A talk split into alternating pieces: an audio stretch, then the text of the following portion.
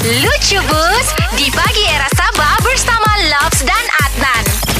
Kalau time di sekolah saya ni jenis yang suka melawan bah. Itulah kadang-kadang orang bilang kalau kau melawan sama cikgu ni sendiri dapat dia punya yang tidak bagus makanan orang bilang. Betul, of course. Jadi saya ni kan suka lawan cikgu. Memang ada penyesalan sampai sekarang tapi syukur saya jadi penyampai radio jugalah.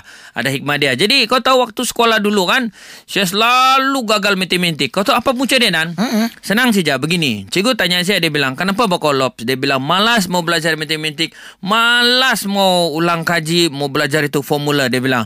Saya bilang kan saya tidak setuju dengan setiap nombor yang ada di sekolah ataupun di mana-mana kita belajar berkenaan dengan jam, berkenaan dengan bulan, berkenaan dengan minggu. Saya betul-betul tidak setuju. Itu pasal saya tidak mau belajar. Dia orang semua ni ini nombor-nombor semua tidak jujur saya bilang. Okey. Lepas tu cikgu tanya, apa bah kau ini? Dia bilang, orang mau ajar matematik kau cakap-cakap pasal ini. Apa sebab dia? Kenapa kau tidak mau belajar sampai kau tidak setuju semua ini putaran masa? Dia bilang.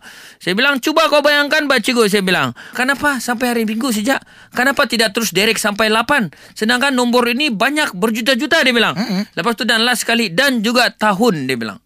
Kenapa tahun hujung ada Disember sejak sampai 12? Kenapa dia tidak pergi bulan 13, bulan 14, bulan 15? Dia bilang kanan. Kau tahu selepas tu, start daripada itu, besok dia terus saya pergi cari tu cikgu, tiada sudah dia berhenti gara-gara saya punya kenyataan. Ayah. Sebab Kenapa tidak- dia berhenti gara-gara kau? Sepatutnya kau yang berhenti di situ. Dengarkan Lucu Bus melalui App Shock setiap Isnin hingga Jumaat jam 7 dan 9 pagi di pagi era Sabah bersama Lobs dan Adnan. Di Google Play Store, Apple App Store dan juga Huawei App Gallery. Shock, aplikasi radio.